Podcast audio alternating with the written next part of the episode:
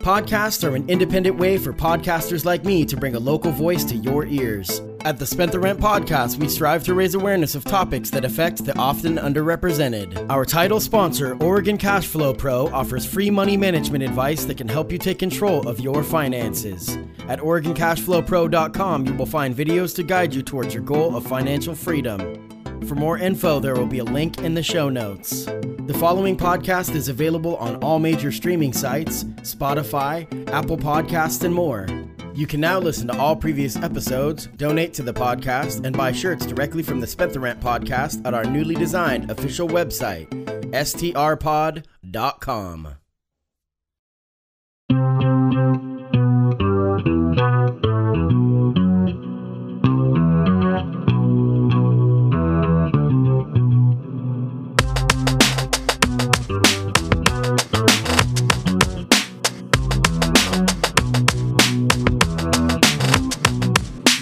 Welcome to the Spent the Rent podcast. I am your host, Patty Rose. My guest today is a candidate for Congress in Oregon's 4th Congressional District, Andrew Kalloch.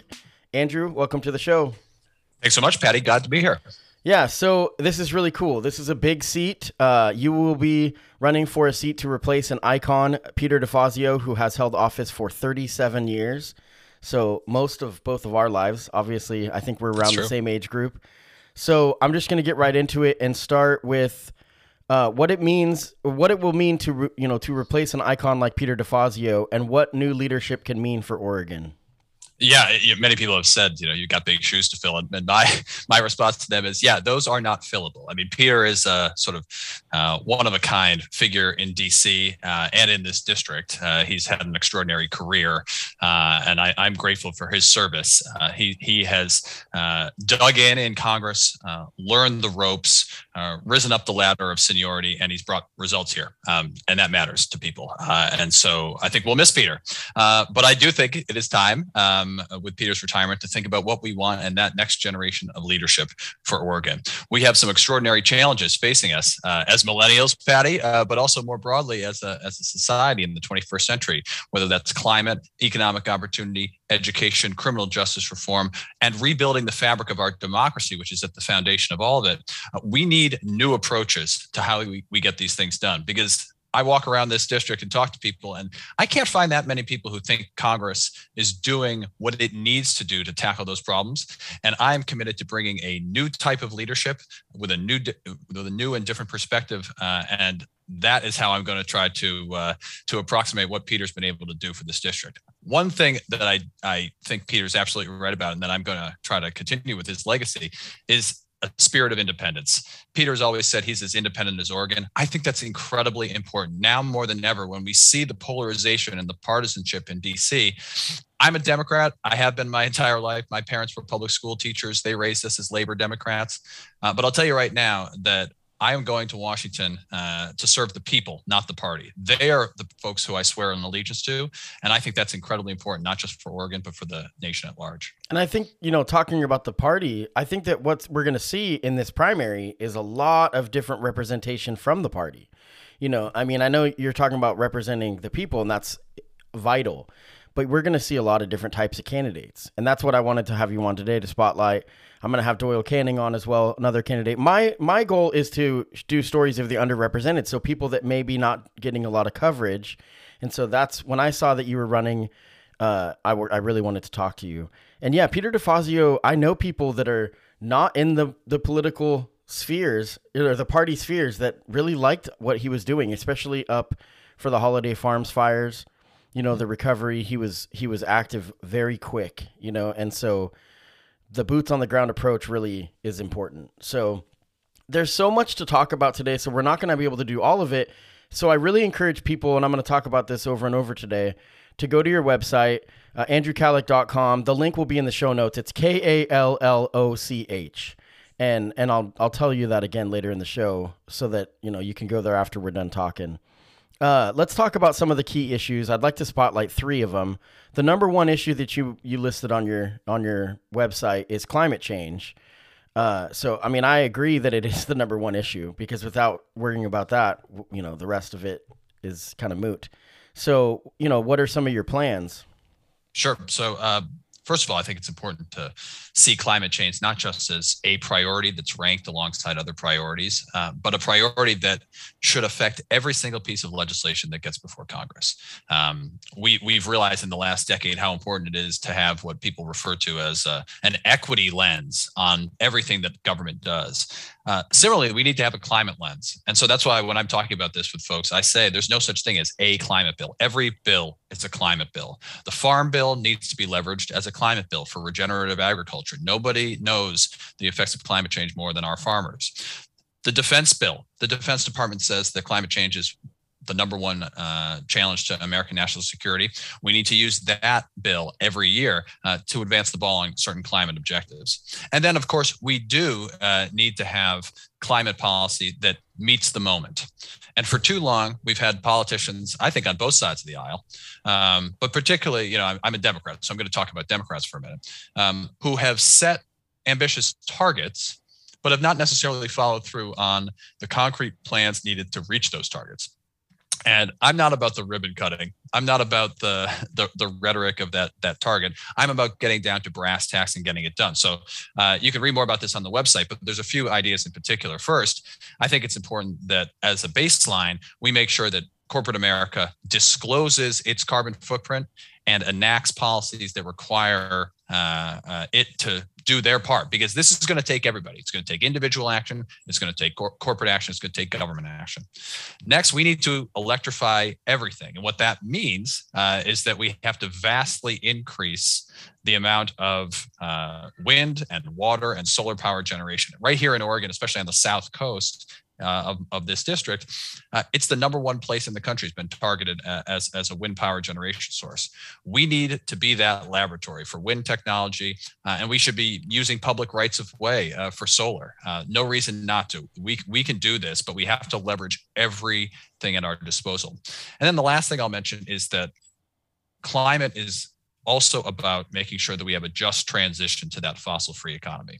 And so, how do you make sure that lower income people, people in rural Oregon, don't bear the brunt uh, of the costly transition? And it will be there will be costs associated with it. I think that's important to say. Um, and like previous generations who have had to sacrifice for the greater good. We will have to make some sacrifices, uh, but those sacrifices shouldn't fall on the on the shoulders of, of the least fortunate. And so, I, I, support a carbon dividend system like they have in British Columbia that provides basically a check um, to lower income and, and rural communities um, uh, so that they don't face the brunt of this transition. And I think that's extremely important to keep in mind as we talk about climate. That's the thing that, you know, for a follow up, I'd like to say it's like the difficult challenge of this is convincing some of the people in the rural community, like you're saying. And it's so important because a lot of times they're they don't they're not interested in subsidies they're not interested in a, in a handout in their in their mind but it's just that's the reality that we're facing so I mean, what would you say to someone if you're in someone's home? I don't know how it's going to look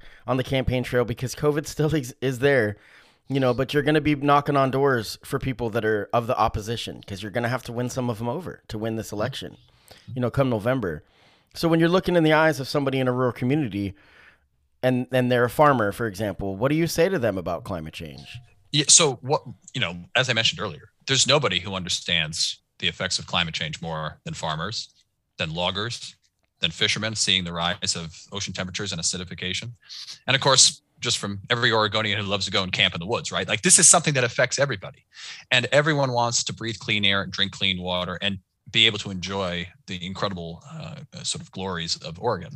Uh, and so I think if you we start with that baseline understanding and that common set of values, I think that's very important. Uh, it's important not to start with heat, as I say. It's not to be accusing people of, of uh, you know, uh, obstructionism or anything like that. Um, I think you try to start with that baseline level of shared values. And then you can have a conversation with all those stakeholders about the best way to achieve the outcome we all want, which is a sustainable planet with a solid economy. And so if I'm talking to that person in, in rural America, what I'm saying is, look, we have to wean ourselves off fossil fuels. There's no other way around it. We do. And we understand that for a century or more, we have built a society uh, around easy access to petrol really uh, to gasoline. Uh, and so people in rural oregon including right here in this district they often have to travel 50 60 miles each way uh, just to go to, go to to go to work. Um, and that's not going to change overnight and so what what we're trying to do is ensure that just transition. And yeah, I understand the the concern about subsidies, um, but just like we have uh, incredibly powerful anti-poverty programs like the earned income tax credit that can help people make work pay, this is the same type of idea. It's it's making sure that people in rural America aren't actually bearing the brunt of this. And I feel like that's important, especially for Democrats, because people in rural America often think that Democrats are ignoring them, they don't understand or respect their way of life. I do. Um, I absolutely do. And I think that we need to make sure that that's clear to them, not only by showing up and listening to them and, and, and respecting uh, their communities and seeing a future for them, but also in, in policy itself. Yeah, and it just I mean it takes trust from the on their part, you know, and it also just takes on on your part it takes just hearing them, listening, you know, and that and that's the thing that the trust is is really it's going to be a, a, a big obstacle, but I think we can do it.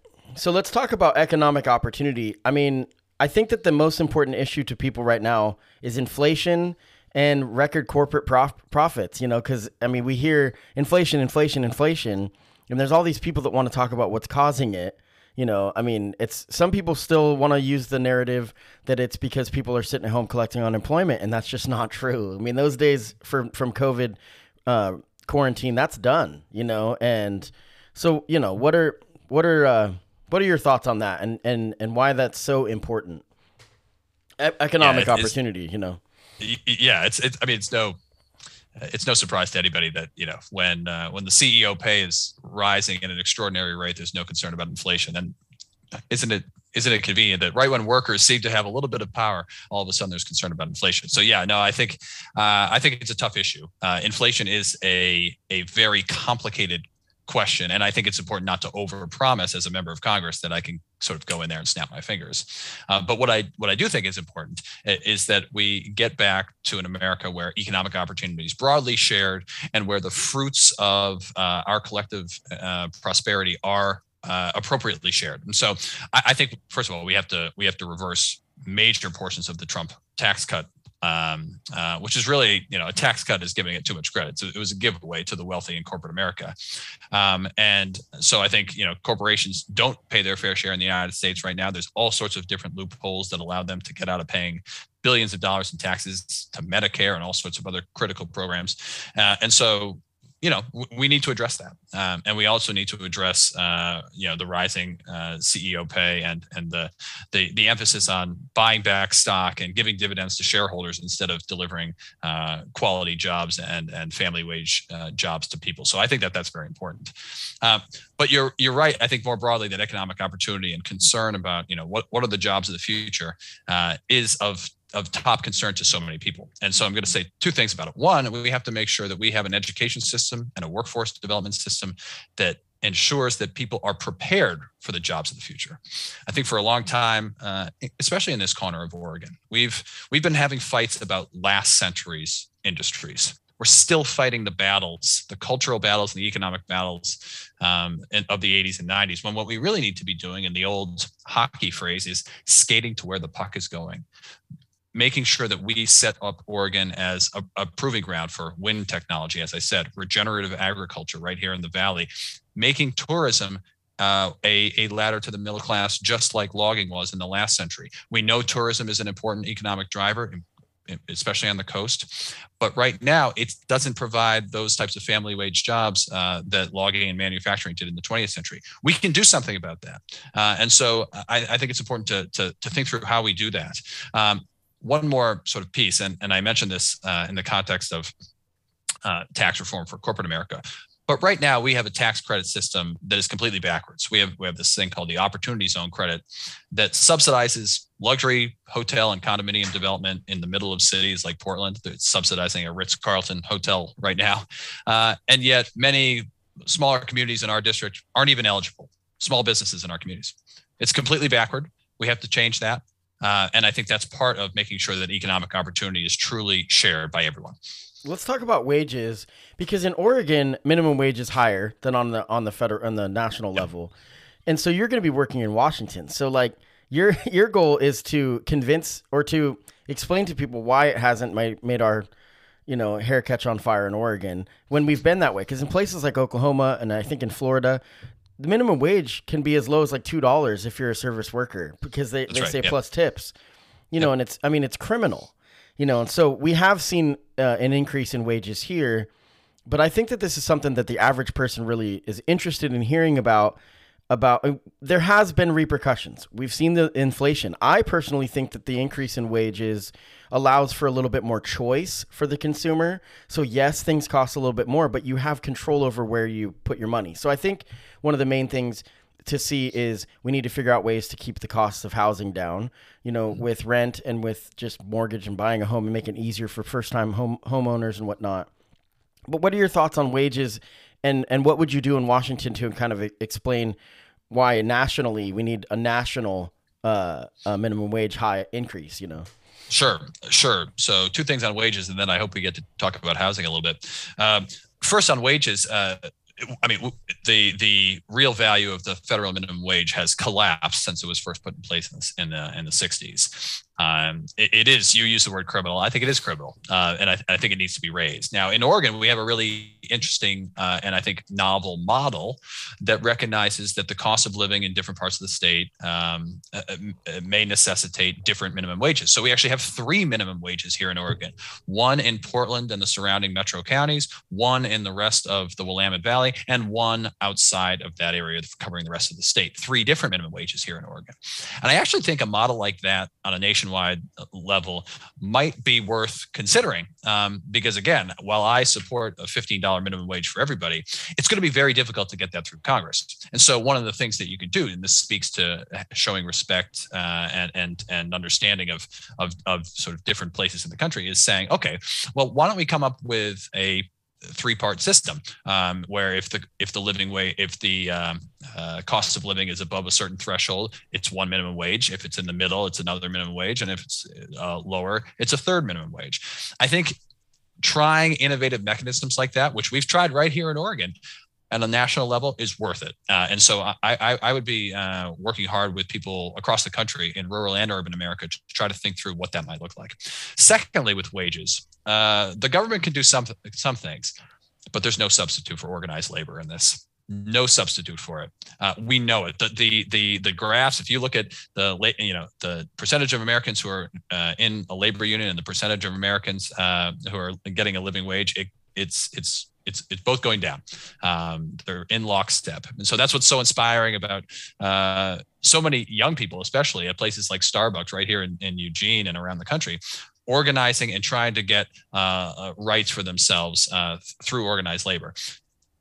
Corporate America is very powerful it's going to take advantage uh, of, of, people on the other side if there's not a countervailing force. And I'm not anti corporate America, but I do think there needs to be some balance. And that's why uh, it's incredibly important for Congress to act, uh, act, on both the PRO Act and other types of, of labor legislation that allows more people to organize.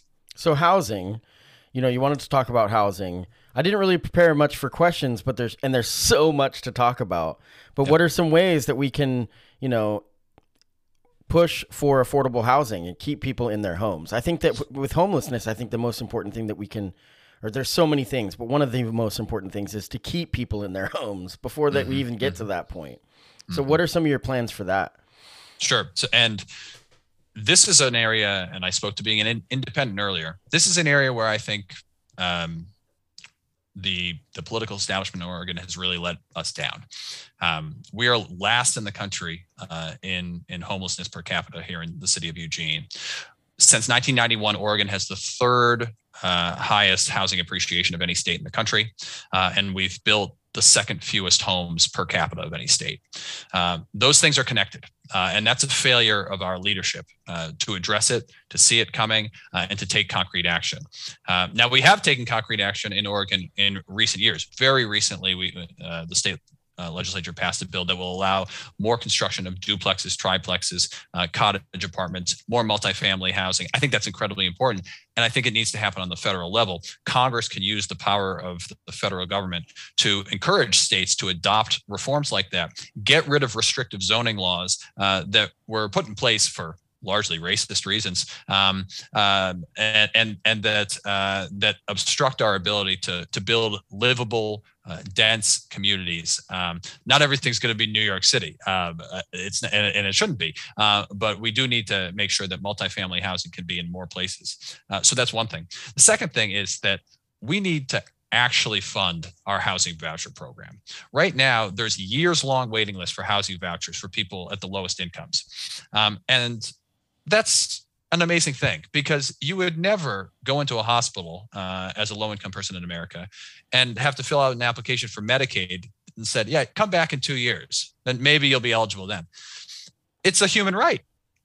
And that's the case with healthcare, and it's the case with housing. And so we need to fully fund housing vouchers. Um, uh, and how do you do that? Well, one way you do it is by fundamentally turning around the, the tax code that right now supports, you know, luxury developers like the former president and others, um, and and and millionaires um, um, through various uh, credits and deductions, and make sure that we get that help where it's needed most at the lower end. Um, uh, and then finally, um, I want to talk about housing first models. You said you talked about how important it is to keep people in their homes, and you're absolutely right about that. And the vouchers can really be uh, of help with that. But we also need to get people into a home and then try to solve the problems that led uh, to homelessness in the first place housing first models can do this. this. These are models where you build supportive housing, you have wraparound services like mental health care and substance abuse treatment on site. Right now, Oregon is 50th out of 50 in substance abuse treatment access, 49th in terms of mental health access. We need to do better. Uh, and so we need the federal government and Congress to invest in these types of housing first models. That's how we get people back on their feet. And then we use the increase in supply and the voucher system to keep people in their homes. So that's I'm I'm so glad you brought that up because housing first was something that I had heard a lot. You know, people talk about the housing first model, housing first model, and I'm I'm I'm somebody that will admit my uh, shortcomings openly.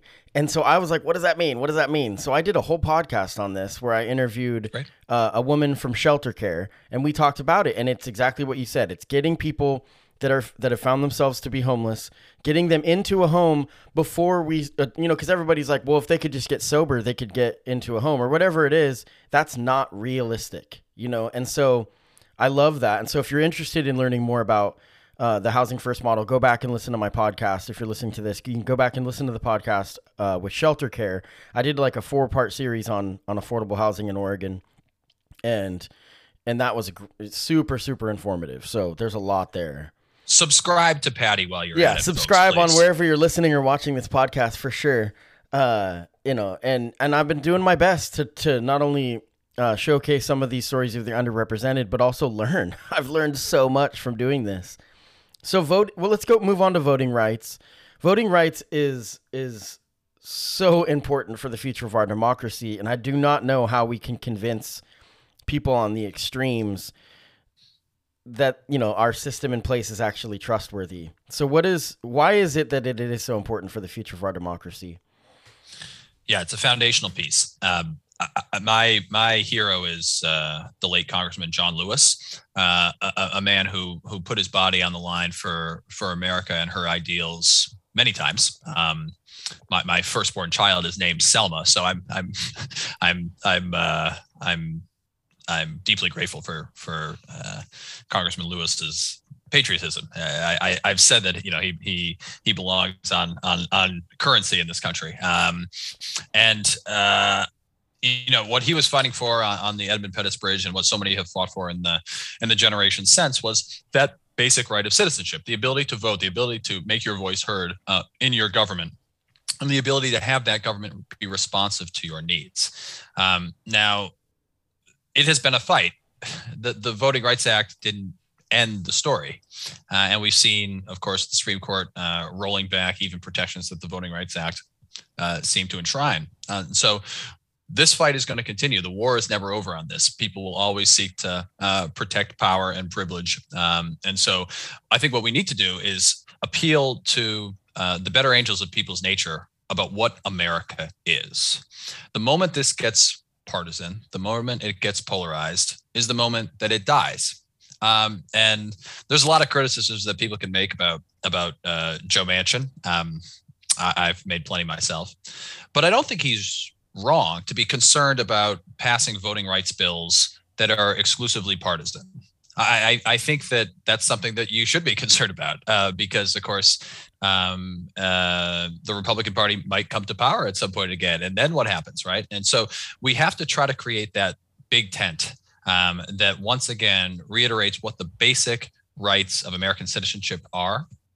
Uh, and so I do think that taking an anti-partisan lens to this and I've I've written about this and I'm happy to share that in the show notes an anti-partisan lens to voting rights is important. What does that mean? Well, what it means is making sure that we get rid of partisan redistricting. We just went through a process here in Oregon um, and the Democrats uh, uh, uh, gerrymandered uh, the new lines uh, to their benefit. We see Republicans in, in other states do the same. That weakens the trust in American democracy. It it's all about politicians picking their their uh, people instead of the other way around. It needs to end, and uh, and there's huge public support for independent redistricting commissions, and we can establish that at the federal level. Similarly, we got to get rid of closed primary systems. We have that in Oregon. We're one of only a few states left that does, where only registered Democrats can vote in the primary, only registered Republicans can vote in the primary. There's this huge set of people in the middle, actually more non-affiliated voters in Oregon than any other party. They tend to be younger, they tend to be poor, they tend to be less white, and yet they're completely disenfranchised from the primary system. That's wrong. Uh, and, and, we need to recognize that and change it. Um, we also need to uh, make sure that we come together like we did 20 years ago next month as the anniversary of the McCain-Feingold campaign finance legislation. Come together as a country and say, we need to shore up our campaign finance laws. And by shore up, I mean have campaign finance laws uh, that end dark money, uh, that require disclosure. Again, this is rebuilding the fabric of democracy. This is rebuilding people's trust in the system. And this is bringing people uh, together to say, we don't want the system to be rigged. And this is important because the, the vote, you can, you can understand why the vote concerns about voting rights might get uh, drawn into party politics. But campaign finance, you go to a rural conservative community in the South and you say, Do you want big business buying your elections? And they say, Hell no. Right. This is something that unites us. And if we have leaders who will stand up and not only say the right things about overturning Citizens United, but lead by example, as I have no fossil fuel money, no corporate PAC money, unlike others in this primary, then that will matter that will really matter. Uh, and so this is not going to be easy. It wasn't easy for Dr. King. Was it easy for John Lewis? It's not going to be easy for the next generation of leaders either. Uh, but it's a fight that is at the foundation of our democracy. We don't have any choice but to but to take it on. So you had mentioned, you know, closed primaries versus open primaries. Uh, what are your thoughts on star voting or ranked choice voting? I've I've done a lot of coverage on star voting. I think it's amazing.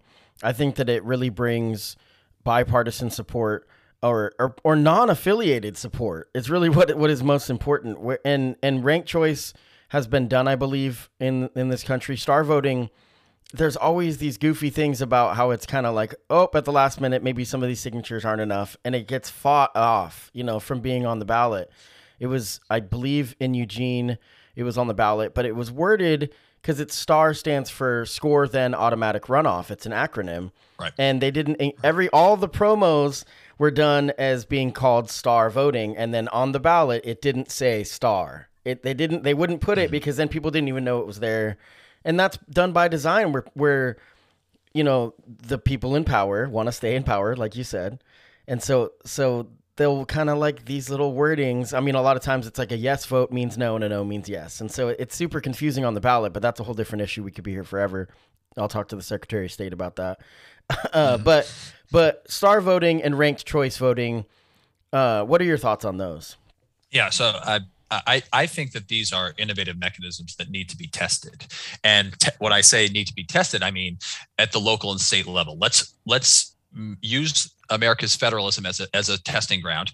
Let's learn about what we need to do to educate voters about these systems. That's the biggest concern with these systems. It's not that they are, are not good ideas. I think they are, and I think they can enhance democracy, but they are also, they can be confusing, which means that you need to do in advance of election lots of voter education in every language, in every community. Uh, because what the last thing you want is for something like STAR or RCV to be a barrier to the ballot to, to actually turn people away because they can't even understand wait i don't even you know I, am used to checking one box and voting for a, an individual. Andrew what am i supposed to do here? I'm supposed to fill in numbers like which one is the best right? So i think it, we need to experiment with it. New york city has ranked choice voting just did it for the mayoral election. Uh, I, I, think this is this is worth trying and, and an automatic runoff which makes makes uh, makes things more efficient because you don't have to go back to the ballot box again.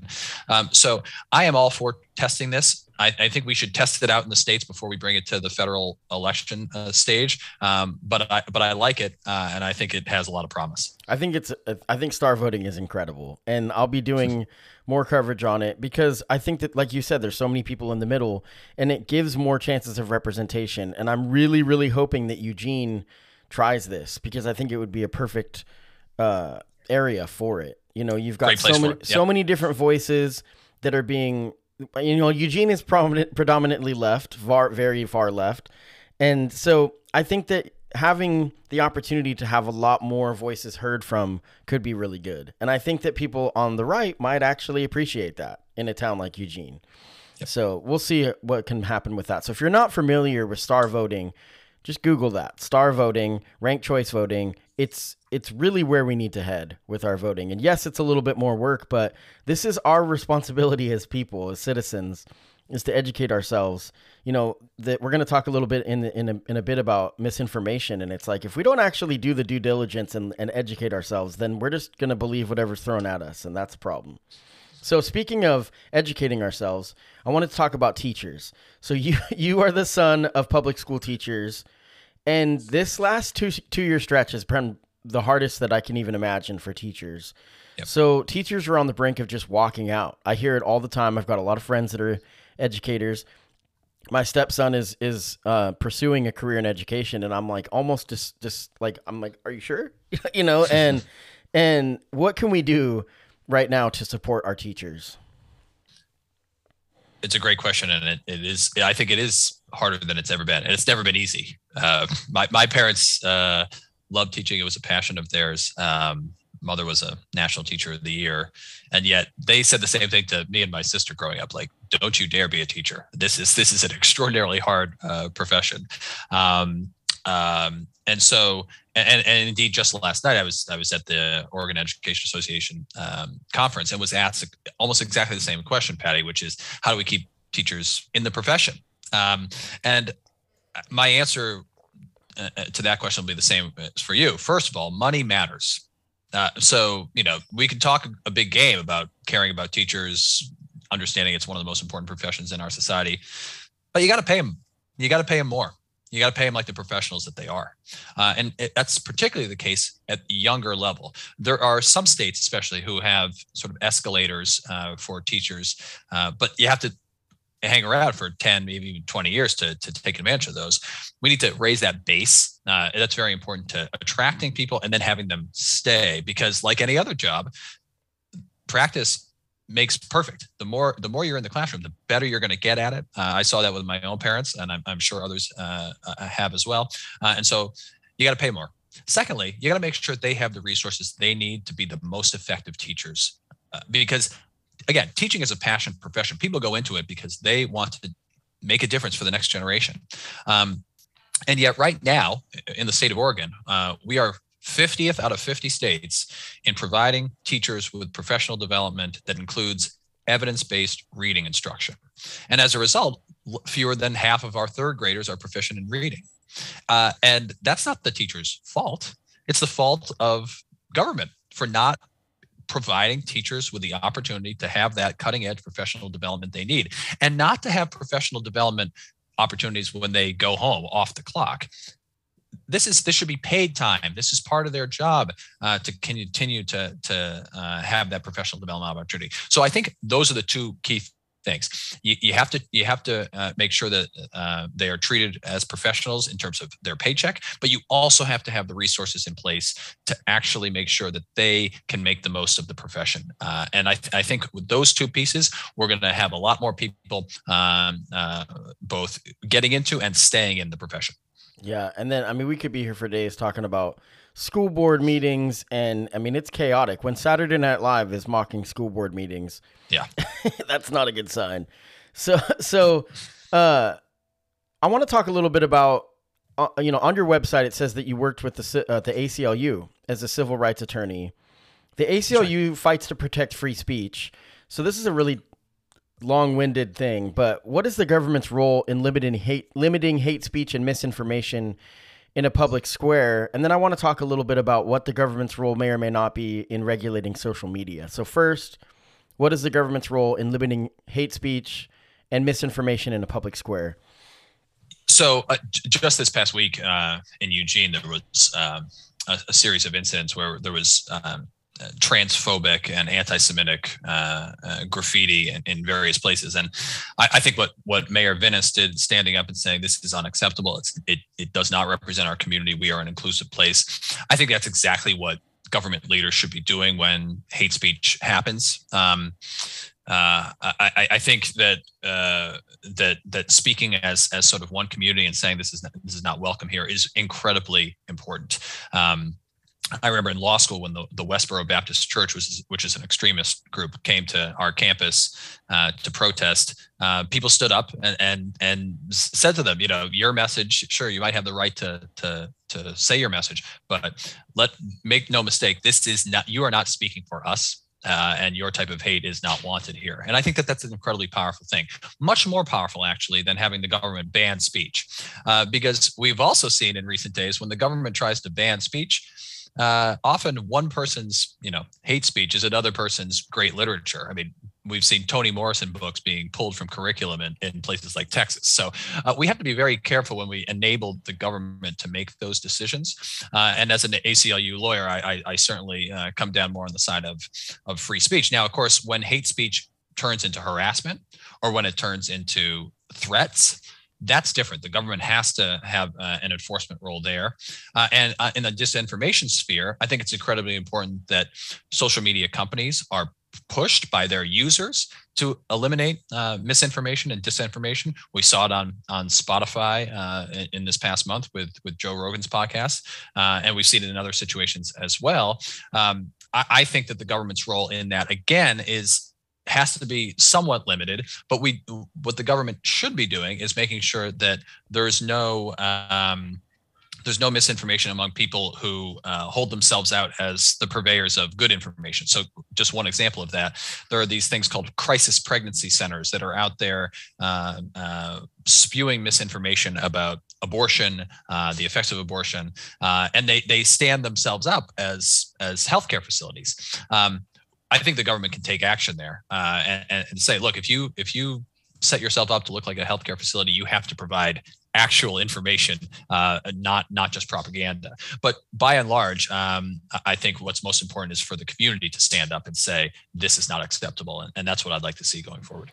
The Joe Rogan one, it, because this is a podcast, I want to talk about it a little more because sure, yeah. because with Joe Rogan, it's such a nuanced thing and I know I'm gonna get. I mean, even opening my mouth on this, people are gonna be mad because I won't remove Spotify. I use Spotify. I love Spotify. My my podcast is hosted through Spotify. I also am a musician, and Spotify screws me. like there's no question. there's no question. Yeah. You know, yeah. because I make nothing off of it, and I also don't make good music. But that's a different story.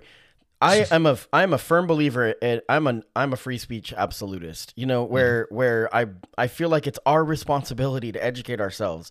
I listened to the interview with Robert Malone, I think is his name, mm-hmm. and it was contradictory completely. And I'm not a very educated man. I'm a barber. I went to high school and I barely graduated because I was a slacker. But that being said, I knew listening to it, I'm like, this is nonsense. But it's really difficult to navigate because because it sounds like he's credible. He's got all these credentials. You know, he worked in starting mRNA vaccines. He was, you know, and so you you hear this, and so for a lot of people, it's really difficult and I like what you're saying because it's true. It's like what it, the government's role is not that. That's the public's job.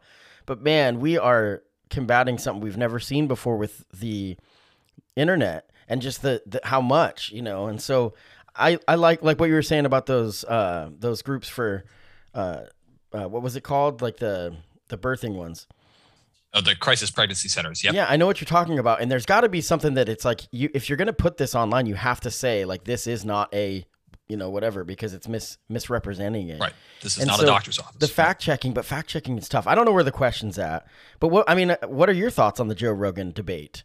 You know, I mean, well again i think uh, so the, the the issue with rogan um, like the issue with so many others is that uh, we can quickly retreat to our partisan corners about it uh, it becomes sort of an article of faith that um, you need to get rid of spotify. And i think people need to pause and just remember that the exact same thing can happen to somebody who you agree with and will and and has Yeah. right. We again, Toni Morrison books sure. in Texas, Uh, not just Morrison, plenty of other things.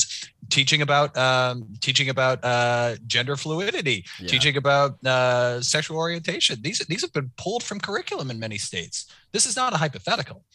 This is, uh, and so I I I, I agree with you, Patty, and let's be clear let's not sell yourself short you, you, you might not have some fancy degree that doesn't mean you're not smart as no, hell it's formally Uh, and educated. so- yeah, uh, yeah, and, and and so I I think I think there are plenty of people like that in this in this district in this country, um, and I do think that we need to get back to an an era in which people seek out truth rather than ideology. That people question their own bubble, which is exacerbated by social media.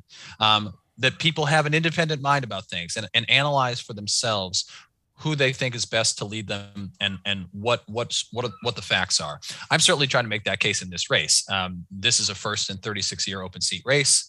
Um, we need a competition of visions here. We need people to tune in, uh, like they're doing with this podcast right now. Listen to the people who are trying to be their leaders and decide for themselves who's credible, who has the experience, who has the approach to leadership that I want. Uh, and I think that that's so important. And as you said, there's no substitute for it in a democracy. You've got to be an active, engaged citizen, uh, and uh, and I'm relying on on you and everybody else to to do just that.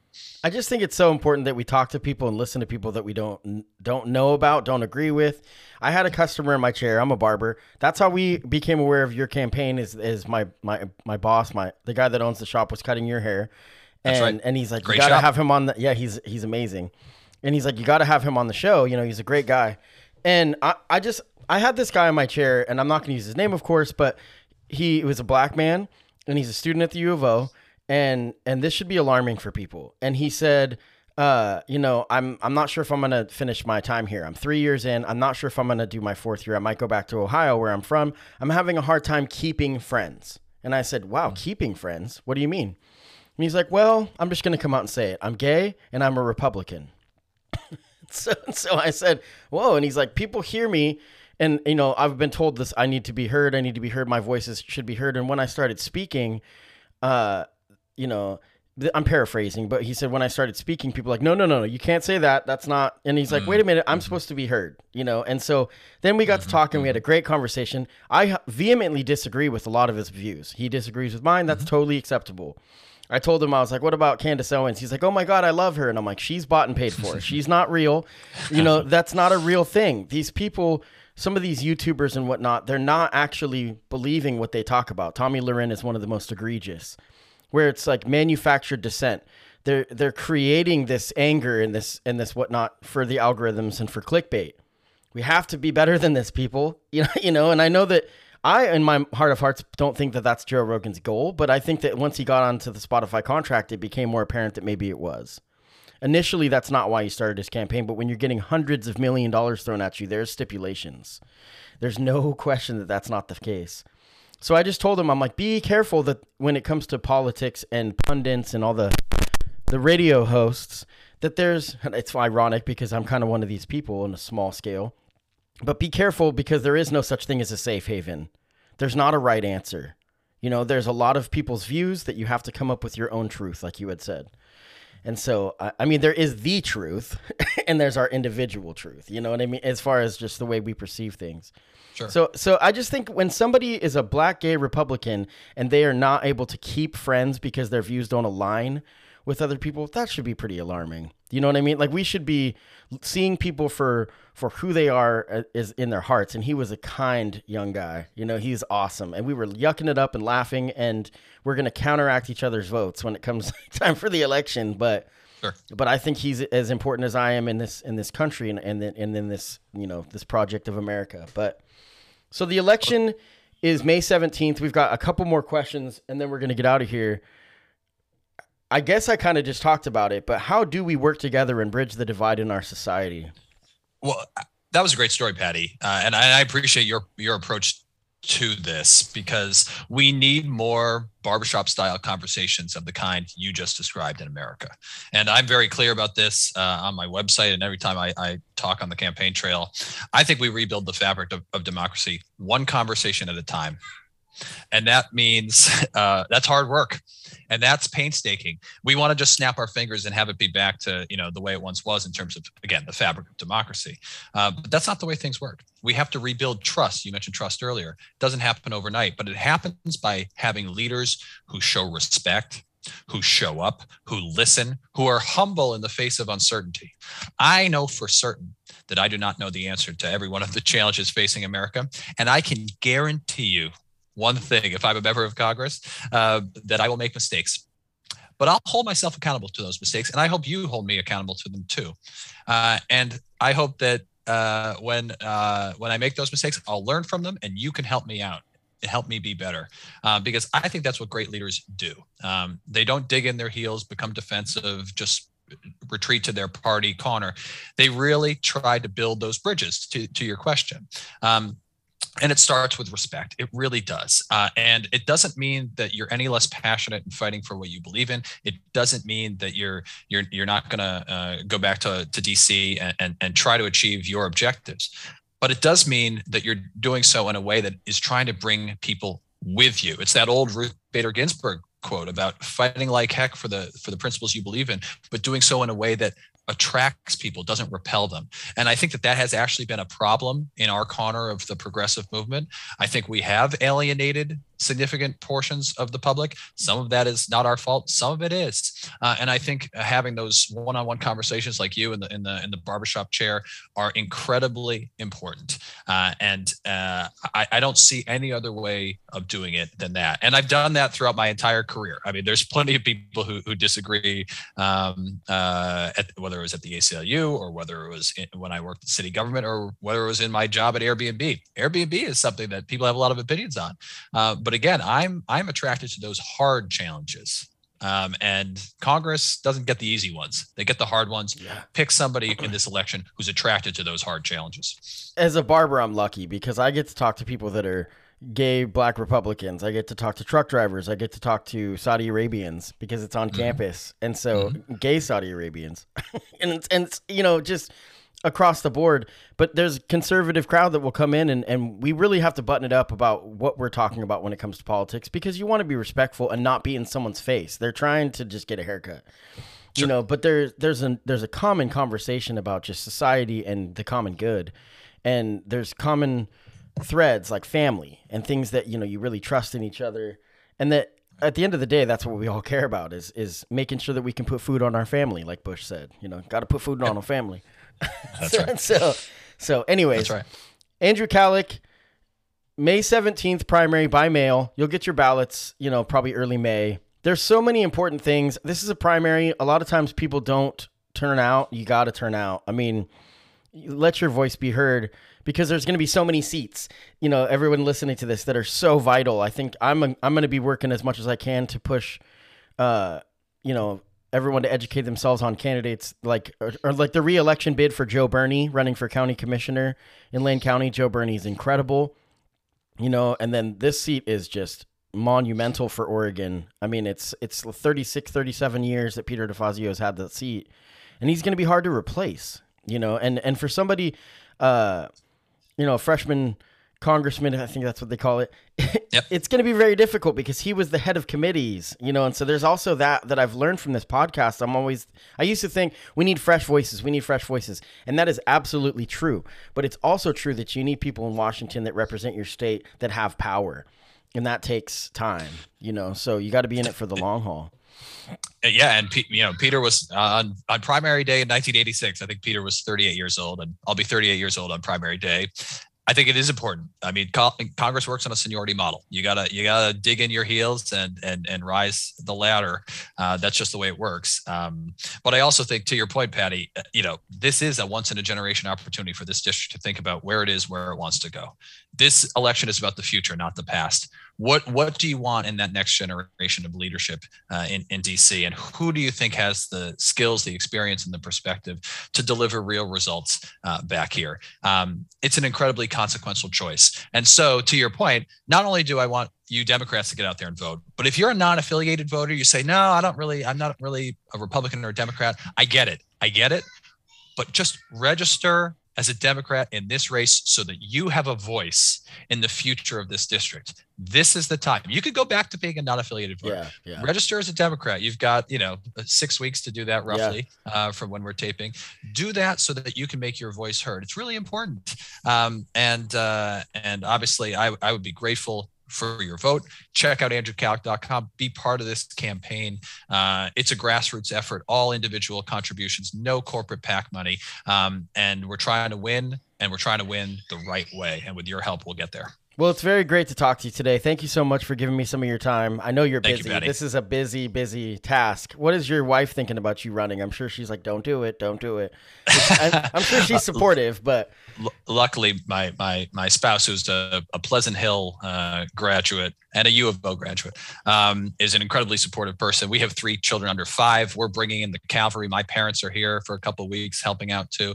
I'm I'm grateful. It does take a village to run for office, uh, and I and I'm doing this to try to bring real results uh, to people's lives, uh, not only my kids but but yours as well. So thanks for the time, Patty. I'm yeah. grateful. So thank you so much, Andrew Kalloch, andrewkalloch.com.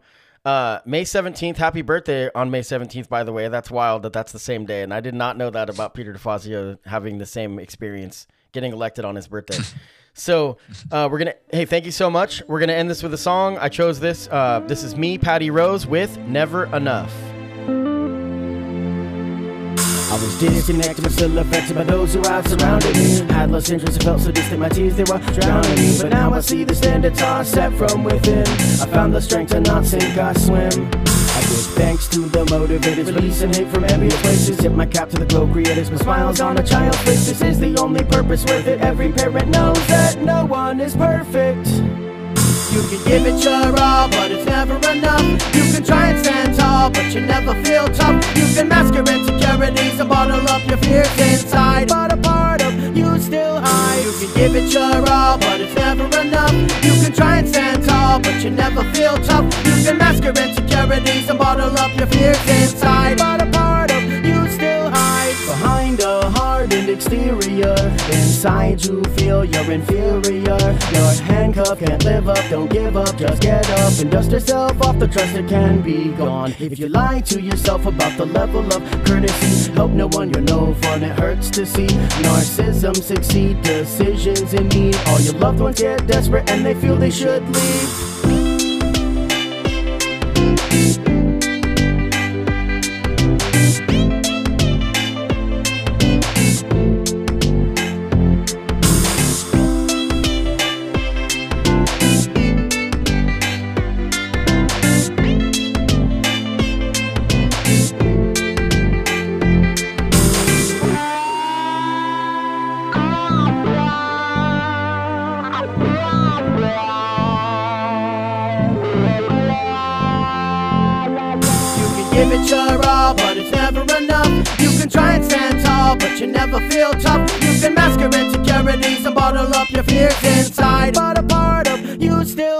You can give it your all, but it's never enough.